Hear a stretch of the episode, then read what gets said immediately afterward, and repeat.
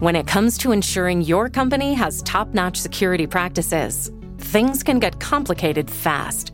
With Vanta, you can automate compliance for SOC 2, ISO 27001, HIPAA, and more.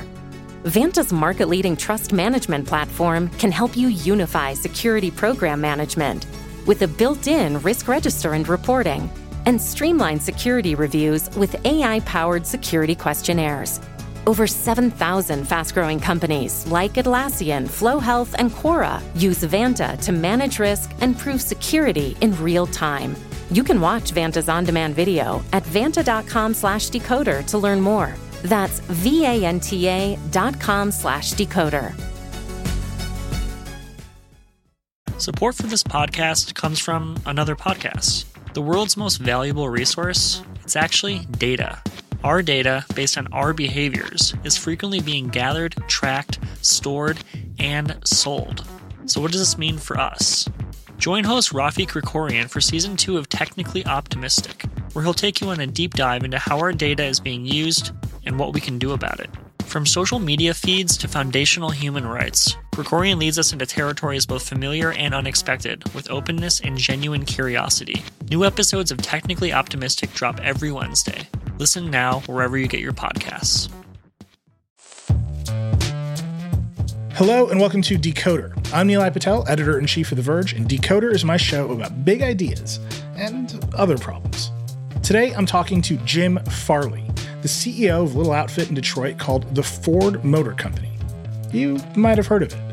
Ford just yesterday announced the new F 150 Lightning, their first all electric pickup truck, and the second vehicle in the company's major push into EVs. The first, of course, being the Mustang Mach E.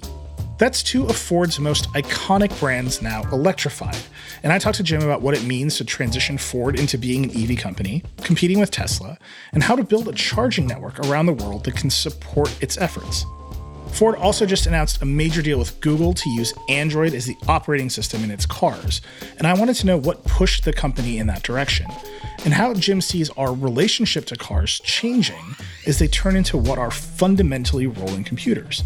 How many years of software updates should we expect? His answer surprised me. He hinted at one day being able to upgrade the computing system of a car the way you might upgrade or replace the engine or the shocks. Of course, we also talked about the chip shortage that's having a particularly big impact on the car industry. Ford is cutting production by 50% this quarter because it can't get enough chips. That's because the chips in cars are made using much older technologies.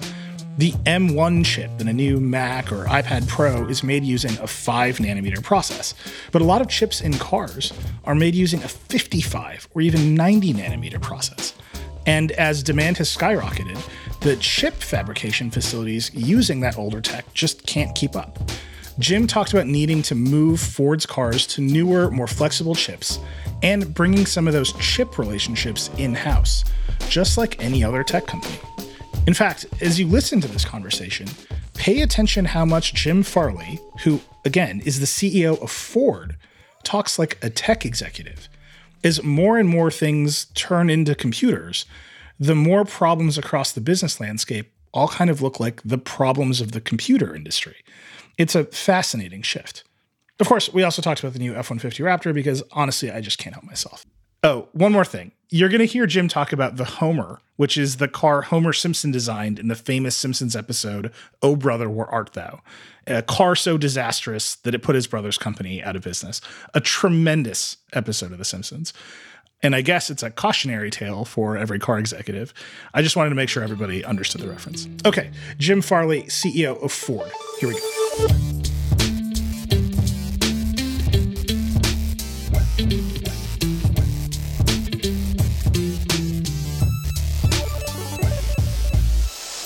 Jim Farley, the CEO of Ford. Welcome to Decoder. So nice to be here. Eli, really excited to talk about the new F 150 Lightning.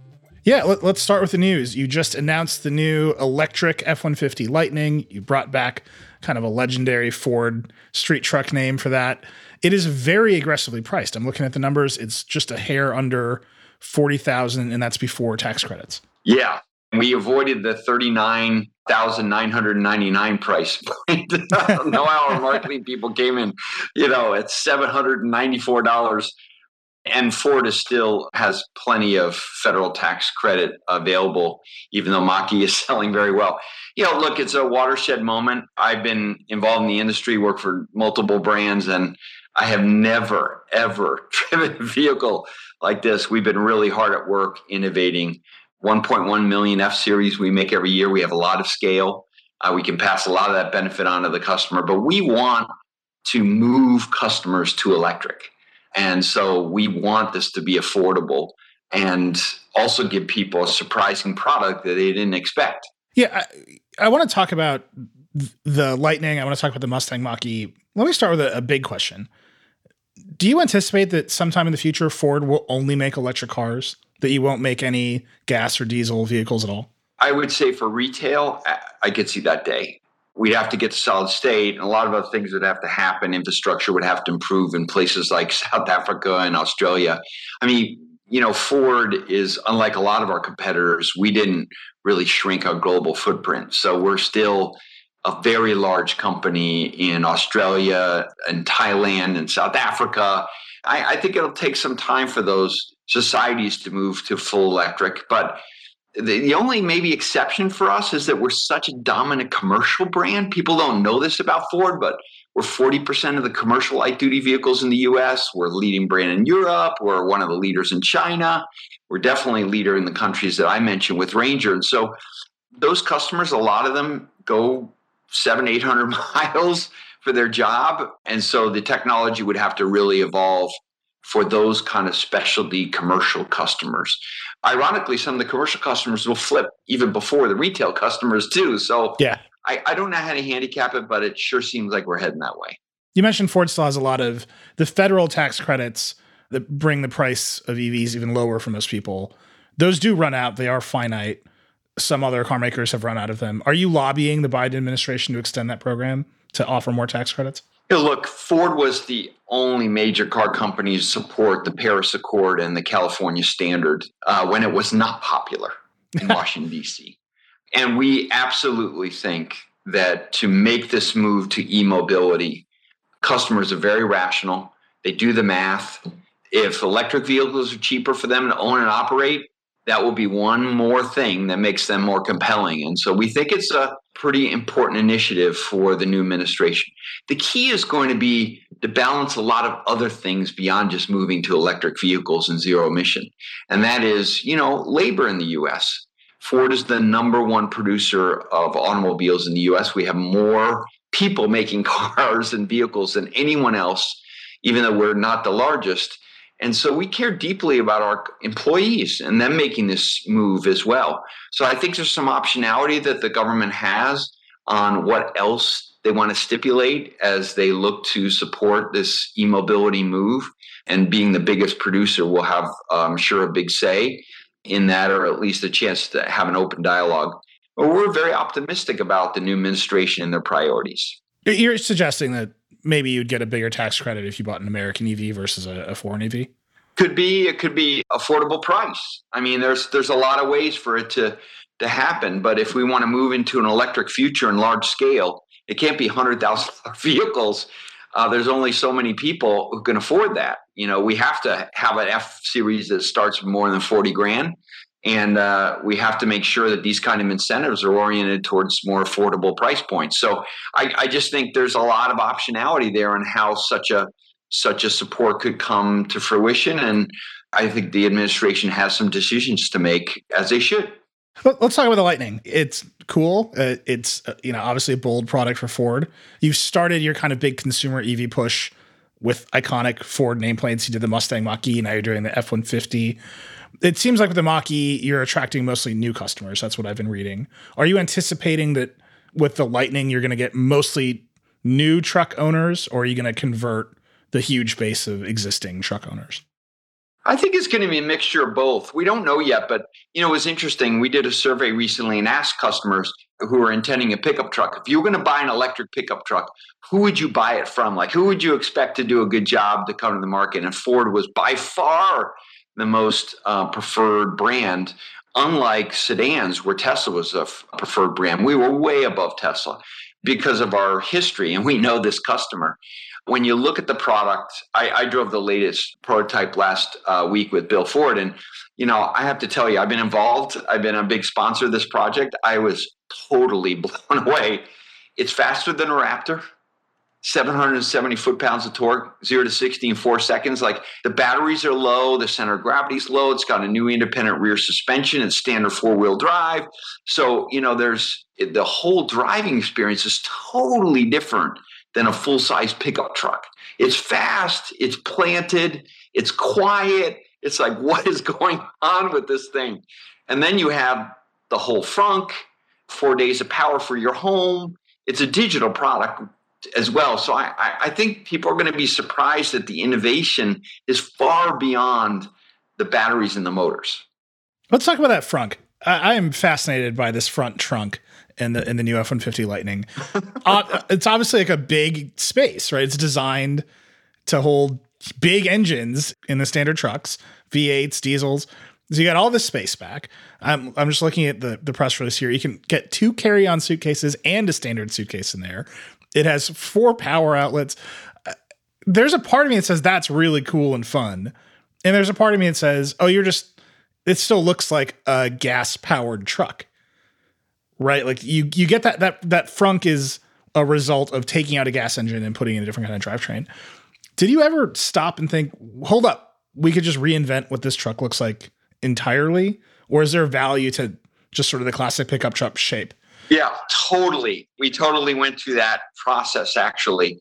And when we did research with customers, they were like, because we're Ford 1.1 million of these pickup trucks every year, they were like, look, can you bring the price down with your scale? Absolutely. So we can reuse, you know, suspension components, seats, all that kind of stuff. That scale helps to bring the price down. The second thing is they're like, I don't want this to be a spaceship. I want it to be a pickup truck. I want to act like a pickup truck, look like a pickup truck. I just want it to be different. I think for the frunk, the thing that you can't read on a press release that blows me away is that with your phone or with a fob, you press a button and the entire front of the vehicle lifts power. So it's like this huge thing opens up and there's this big space. And we heard a lot of people, you know, they want their tools, they want their mountain bikes, they want their you know, luggage, not in the back, in the front, lockable, it's safe, and it's power. You just press a button, it opens. It's totally cool. It's like a your your rear latch on an SUV, but this is the whole front of the truck lifts up. Yeah, I, there's something about it that I, I, feel like I need to see it to fully understand. I was just reading the press release. You're totally right. It's uh, kind of a game changer, but you, I, I think your your intuition is spot on. so, so you brought up the idea of customers not wanting a spaceship. Obviously, what you're talking about there is the Cybertruck, right? And Tesla did something very bold with the Cybertruck. It is a triangle on wheels. It, it looks absolutely nuts. Some people are very taken with it. It kind of feels like with the Mach E, you entered a little bit of Tesla's territory, sedans. You brought it up yourself, and with the Cybertruck, they're trying to bite a little bit of yours. How is that competition going? It's all good it's all good for the customer. That Mach E and the Tesla Y, they're different customers. 70 plus percent of our customers for Mach E, we're completely sold out, are new to Ford. It's all good. That's good for everyone. We'll be in a competition of who does the most OTAs that matter the most for customers.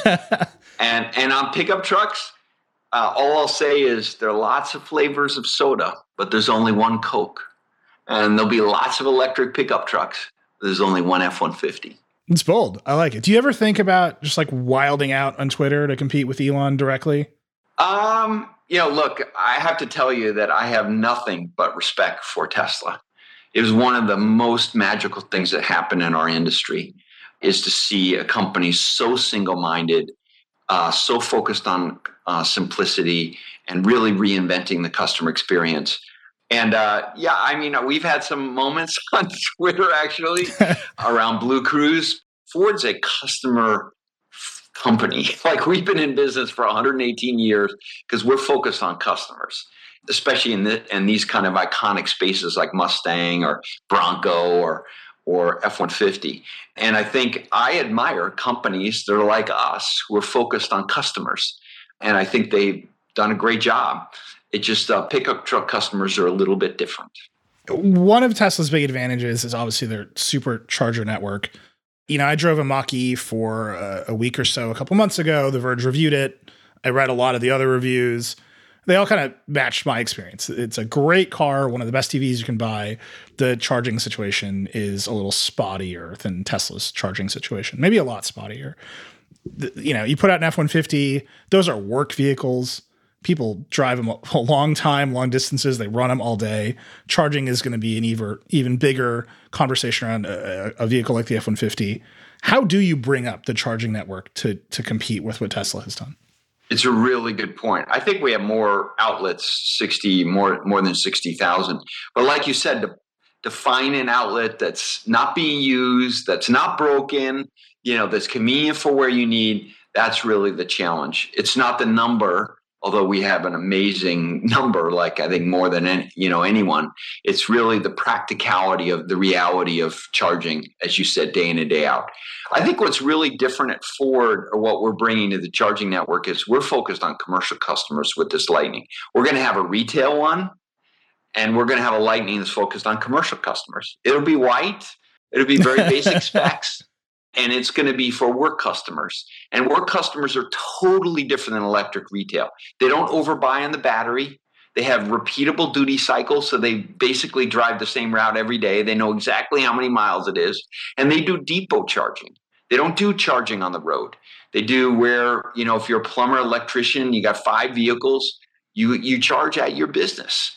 And what we're going to bring is a charging solution that's very unique for the commercial customer. Now, on the retail side, we've put a ton of technology to make the charging of these very large batteries very unique for this truck, for the retail customer. And so I will be very interested to see how we compete with others on the charging experience because we put a lot of extra content to allow for DC fast charging to go faster on this than what we think the competition is going to do. In addition, we have bidirectional charging, which is also totally new. And so we'll be able to send electrons back into your house.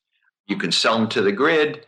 And uh, we have a, a special solution for retail customers who want to do that. And we put it standard in the truck. So th- that's going to be a bit of a difference than Mach E because the the charging hardware on the on the F-150 is different than the Mach-E. We're going to take a quick break, but when we return, we'll dive deeper into the Ford technology stack and where it's headed in the future.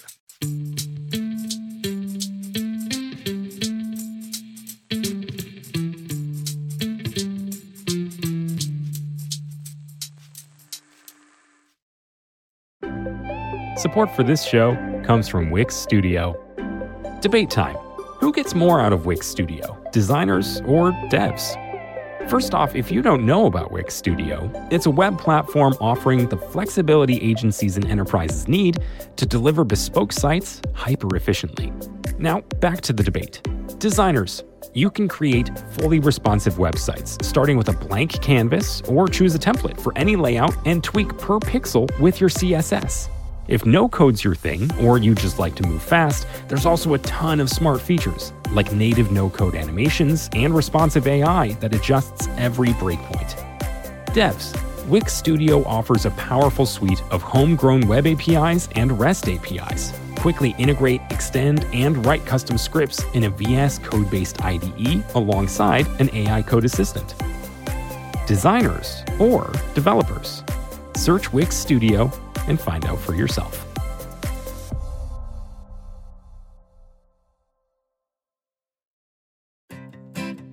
Support for this show comes from Slack. You're a growing business and you can't afford to slow down. If anything, you could probably use a few more hours in the day. That's why the most successful growing businesses are working together in Slack.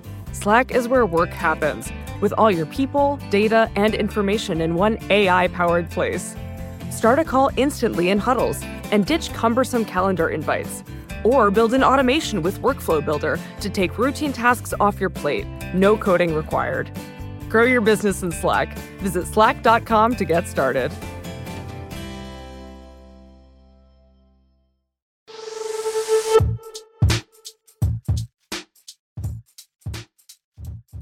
Okay, we're back with Jim Farley. Charging networks leads me to the big question of standardization. So, uh, when you drive a Mach E around, you open the charging map, Ford looks like it has a lot of charging stations, but they're not yours, right? The software is sort of collating a bunch of partnerships with other companies, other car makers, and you you kind of see all the the charging stations around. But sometimes they're incompatible. Sometimes they don't char- all charge at the same rates. You've got a Lightning, you've got a Mach E. They use different charging technology. If I was talking to like a standard tech company executive, I'd be like, where's the industry standard? How are you going to adopt it? How are you going to enforce it? And how do I know that my USB C cable plugs into the computers all the same way? And it feels like with charging, you've got the exact same problem, but on a massive scale. Yeah, it, it's a big deal. And I, I, you can see why it's such a big focus from the new administration and their infrastructure investment.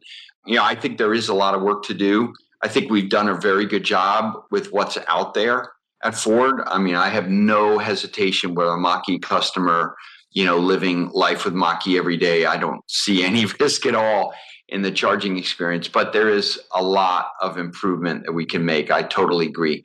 I will say though that Ford has the opportunity on the commercial side to do what Tesla's done on the retail side because we're 40% of that industry and we absolutely intend for the charging experience for our commercial customers to be a Ford experience. It's going to be unique. And we know these customers very well, and they have very different charging experience and, and requirements. So I would just encourage us both when we think about the charging work statement, we should think about not just the retail one, we should also think about the commercial vehicles because it's quite different and it's starting from scratch. So the Lightning's coming out. You've obviously got a, a new focus. You're widening sort of the the aperture of what an electric car can do. But the Mustang Mach E came out. It was the you know the first of your consumer push. It seems like it's been very successful. You're saying it's sold out. What have you learned now that it's launched and out and people are, are buying it? I think we've learned two things. You touched on one. Charging, we have a continuous work to do, probably for the rest of my career, on making the charging experience better and better and better. That's one thing. The second thing we've learned is boy, the data off the vehicle is just invaluable. Like we are constantly shocked every day of how many quality issues we can catch and improve in an OTA. We did our first high volume OTA for the F-150 and the and the Mach-E. You know, we we solved a bunch of problems like battery drains that in the past would have taken a safety recall or a customer effect. So I think the other one is that we're really saving money more than we thought and improving quality, but it takes a lot to do that because the data sets off the vehicles every moment is so big. There's such big data sets, and you need AI to, to analyze what's a problem and what's just a signal. The third thing I would say is we're now realizing how important it is to have a dedicated group far after job one to make that customer OTA feature set better and better and better. So we get 10 more miles every year out of the range. We get, you know, four or five marquee customer experiences like BlueCruise that we OTA. And that requires for a car company who's focused on, we'll sell you a car, we'll see you in four years. Uh, yeah. Being always on for the customer every day is a complete game changer where we have to be software first. Uh, we've been transitioning already, but to do it at scale, not hundreds of thousands like Tesla's doing, but six million a year like Ford does, it's a really big lift. So I think that's what we're learning from Mach-E. It's very exciting. It's a huge change.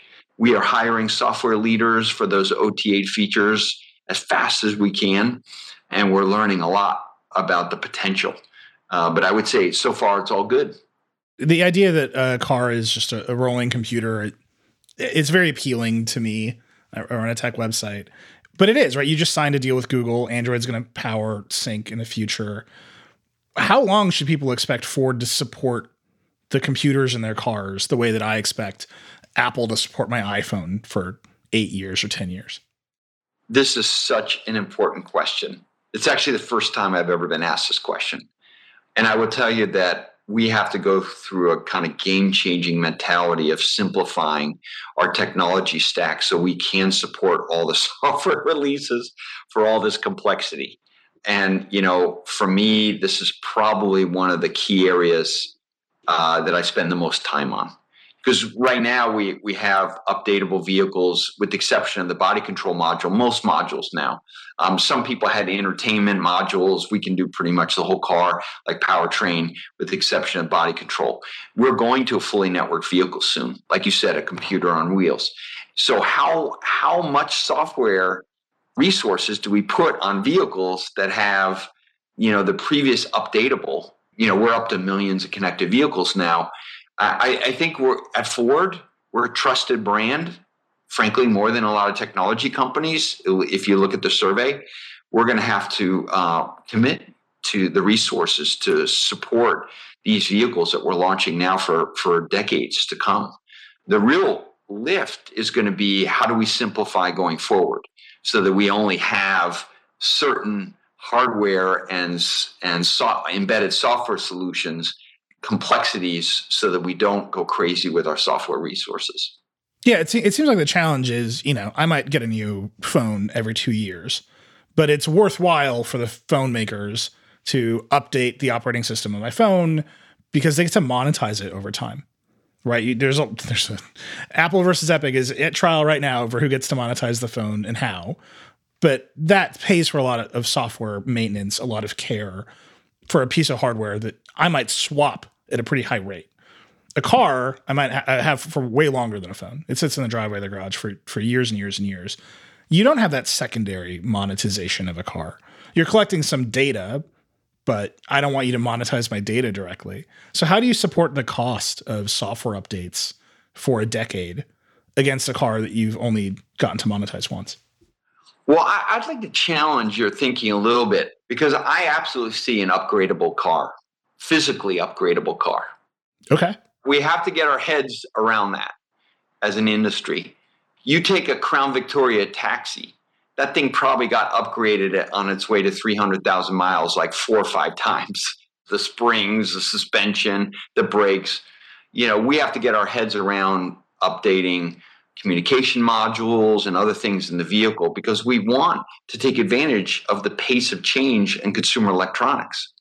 I would say you can expect in a fully networked vehicle that's a software using Linux and Ethernet and Android. It's going to be a very similar to kind of your phone. I mean, there'll be software updates for your your embedded software system, just like there is for your phone, and it's going to make your car, your vehicle, a lot better.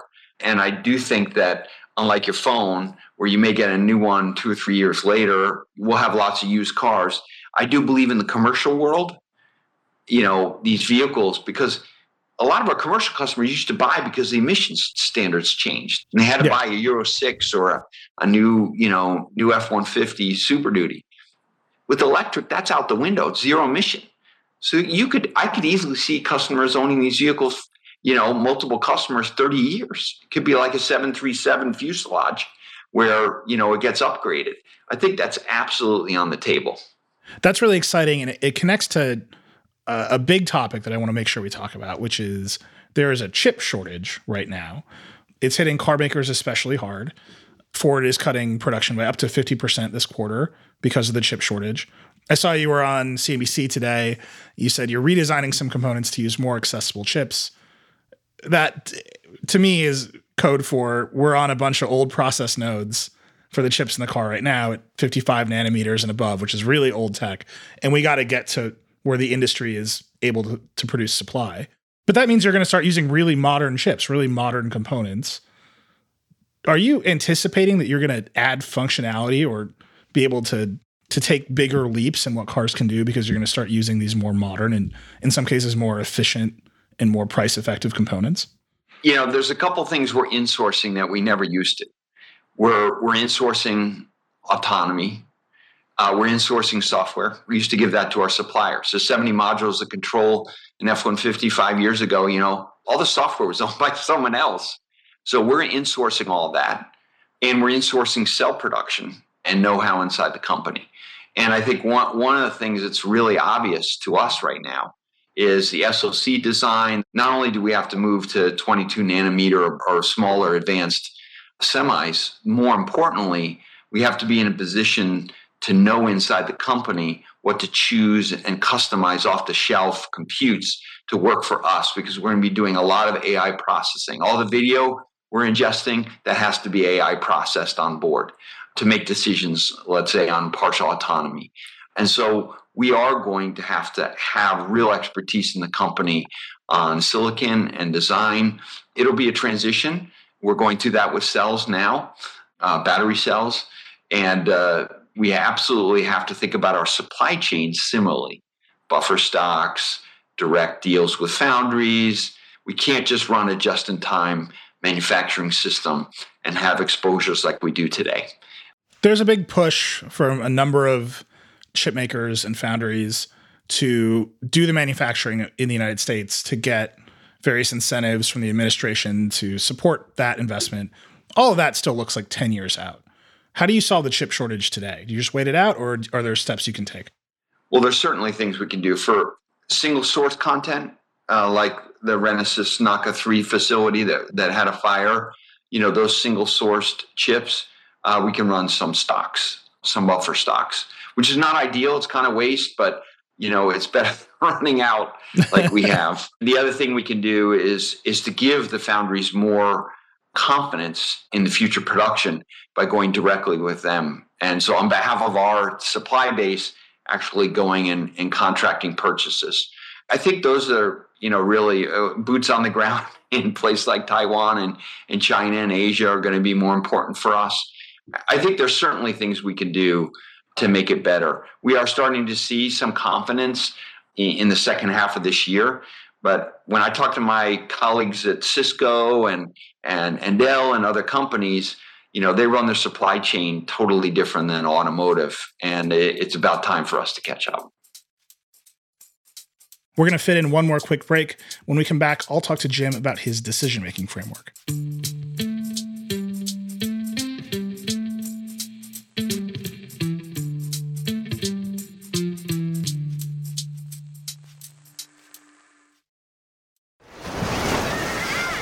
Hear that? Believe it or not, summer is just around the corner. Luckily, Armor All, America's most trusted auto appearance brand, has what your car needs to get that perfect summer shine. Plus, now through May 31st, we'll give you $5 for every 20 you spend on Armor All products. That means car wash pods, protectant, tire shine, you name it. Find out how to get your $5 rebate at armorall.com. Armor All, less work, more clean. Terms apply.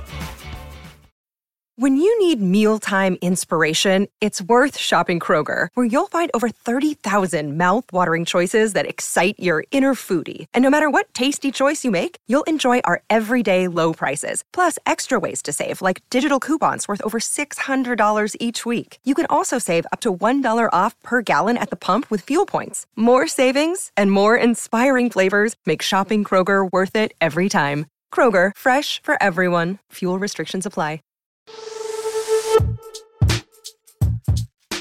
So we've talked about a lot of uh, multivariate problems to solve, moving both retail and commercial to to EVs, supply chains, re-architecting the company to be more of a software company.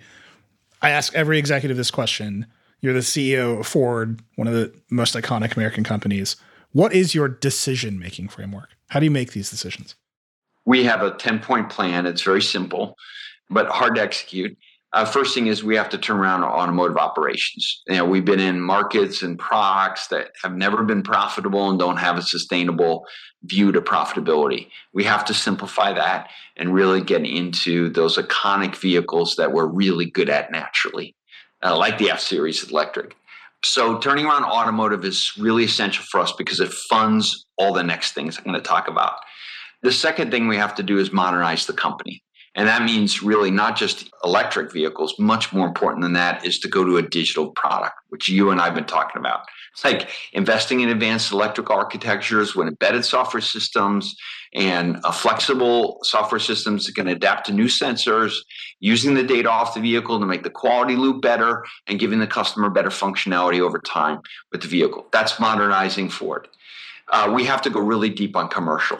We are the dominant player globally. Light commercial vehicles, a great business. It's a very different kind of customer. We do it naturally, and we need to vertically integrate the services.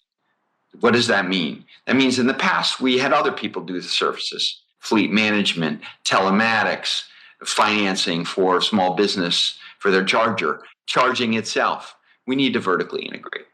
And that means to go into physical services and digital services for commercial customers. And the last thing we need to do is disrupt ourselves. Now, that's really hard because Henry Ford kind of democratized transportation with the Model T. And, and here we are. And the way we disrupt ourselves is to go to a per mile or per day type of model where people don't own, but they rent. And uh, that's a big disruption to our business model. I'm not going to get into the specifics.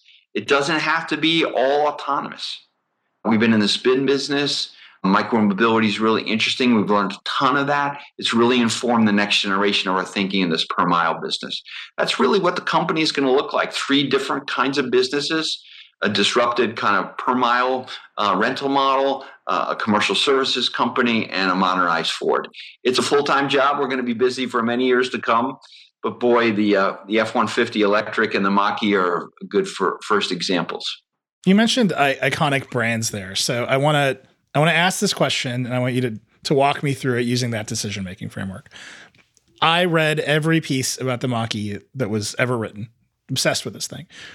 There's a really big split in the decision to make that project a Mustang. In about half the articles, the team takes credit for it. They say, we decided it was going to be Mustang. And in the other half of the articles, I hear it was your decision. So, A, tell me which one's right. And B, walk me through that decision to say, okay, we're to we're to pivot this EV product into one of our bigger, more famous brands. It is kind of an interesting story. It's uh, but one of the things I've learned in this business uh, of excellence in products is when you have something like a Mustang and you tell the organization, this is to be a Mustang, everything changes. Like all the doors open, you can hear the uh, celestial humming, and people get really deadly serious about a perfect product. And so I knew that in the sea of ubiquitous, generic electric commodity vehicles, that Ford could really be different and more emotional let's say that Detroit Swagger with a Mustang themed electric car. And that means it would have to sound different. It would have to go like heck. It would have to handle well. Um, and yes, we could add modern technology to it, not just a BEV, but the, the UX experience inside the vehicle. But you have to bring your A game and you have to bring what makes you different as a company. And so when the organization got focused on making it a Mustang, everything changed. Literally everything changed. We went from a pretty generic execution in, informed by the wind or arrow to a complete vehicle that only Ford could do. And you know, I, I saw it happen. I, I could see it happen on Bronco. I could see it happen on a lot of our vehicles. When you get the team excited about one of these iconic vehicles, the responsibility and the accountability in the organization changes. And anyways, that's why it was a game changer for us you know, I'm not going to get into, I'm the last person to ask who did what to whom and all that stuff. All I care about is a great product. And I know the truth in life, which is you want great products, stick to what you're really good at. We're really good at Mustangs. We're really good at F Series. One of the things I've noticed about the Mustang is when I had it, it has barely any Ford logos on it. The Bronco has barely any Ford logos on it. F 150 Lightning is a new brand. You're very focused on these sub brands of cars. How does that relate to how you're positioning Ford? Our strategy is very simple. We are going to double down our iconic nameplates and we're going to build a family vehicles. And there's going to be diversity in those icons. They come naturally. We have high intimacy with the customer. Being with F 150 customers to us is like having a barbecue. They're our next door neighbors. We, we know them that well. And we know you know, like the Homer had a, I think a donut maker and a beer dispenser. You know, if you ask people what they want, you get a Homer. But if you know the customers really well, you can surprise them with 12 kilowatts of power to, to power their home. They won't expect that. They won't tell you they need that in a focus group. But if you know them well enough, you know they'll like it. Yeah. One of the big features of the new F 150, Lightning included, is BlueCruise, which is a fairly advanced driver assist system. It can get you down a bunch of highways.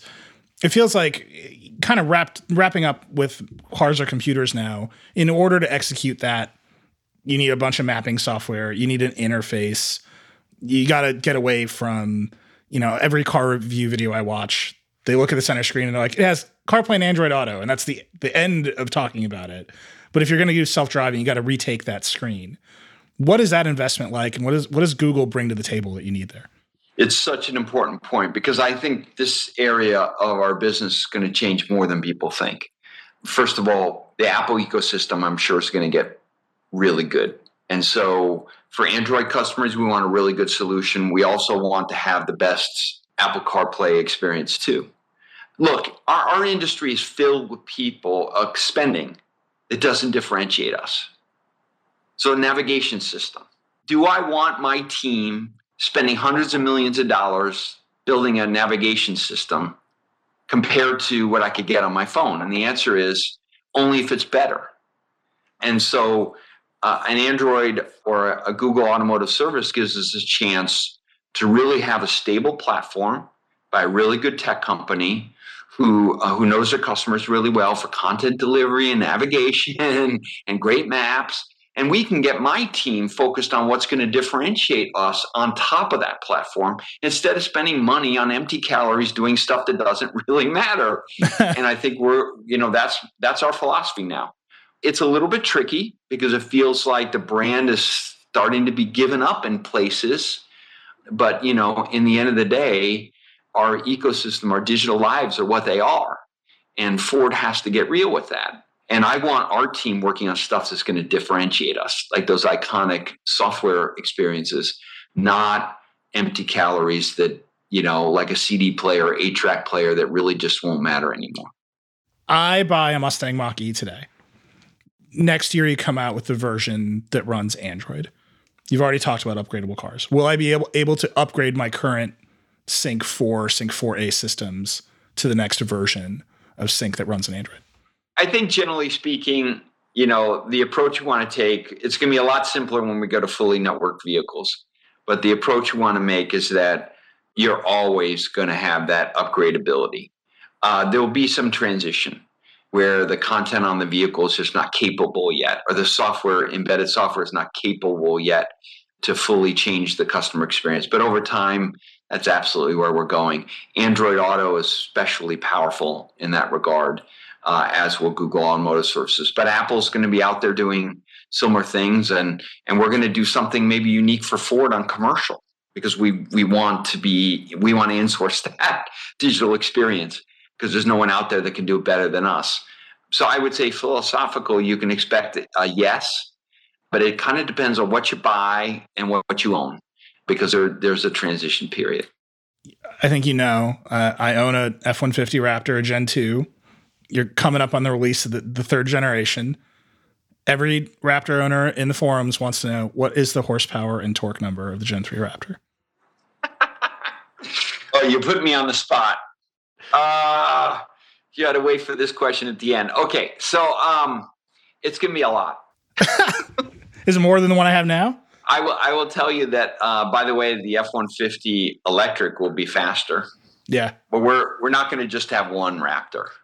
So I have a couple choices of different numbers to give you. The reality is we're finishing the engineering and, and we have to certify the vehicle, and I can't give you the horsepower or torque number until we certify with the U.S. government because it could change. Uh, and and it will change. Uh, but we definitely have a target, and the new Raptor is going to be all that. And it won't be the only Raptor. All right. Because Raptor is an iconic nameplate, too. Am I going to get an electric Raptor? That was a big shrug. I tried. At the end here, you have to give me credit for trying. You're going for it. You're going for it. Uh, yeah, the, the, my PR folks are are warning me. Stay within the lanes, Jim. Um, but uh, no, we're we're we're good. Uh, I, am really excited about the Raptor, and and it's a great brand. I, I can remember. Look, we did Raptor, we did Raptor over ten years ago, and uh, coming from Toyota, desert racing trucks were a big deal for us.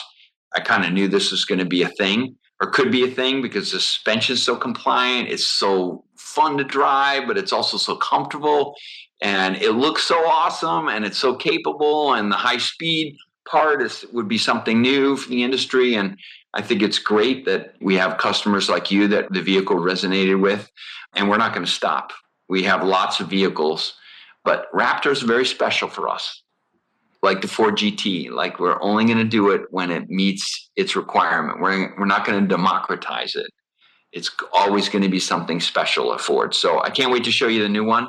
I can't get honestly, I can't give you the the, the stats because we just haven't finished it. I had to try. All right, Jim. Thank you so much for being on Decoder. This is great. Yeah, really enjoy the time. Super informative. I love your your orientation of your questions, and I wish I had more chances to talk to tech experts like you. Frankly. Yeah, it sounds like you've got a lot of tech problems, so I'm eager to have you back someday. Thank you again to Jim Farley for taking the time to talk today. Thank you for listening. I hope you enjoyed it. As always, I'd love to hear what you think of the show. You can email us at decoder at theverge.com or hit me up directly. I'm at Reckless on Twitter.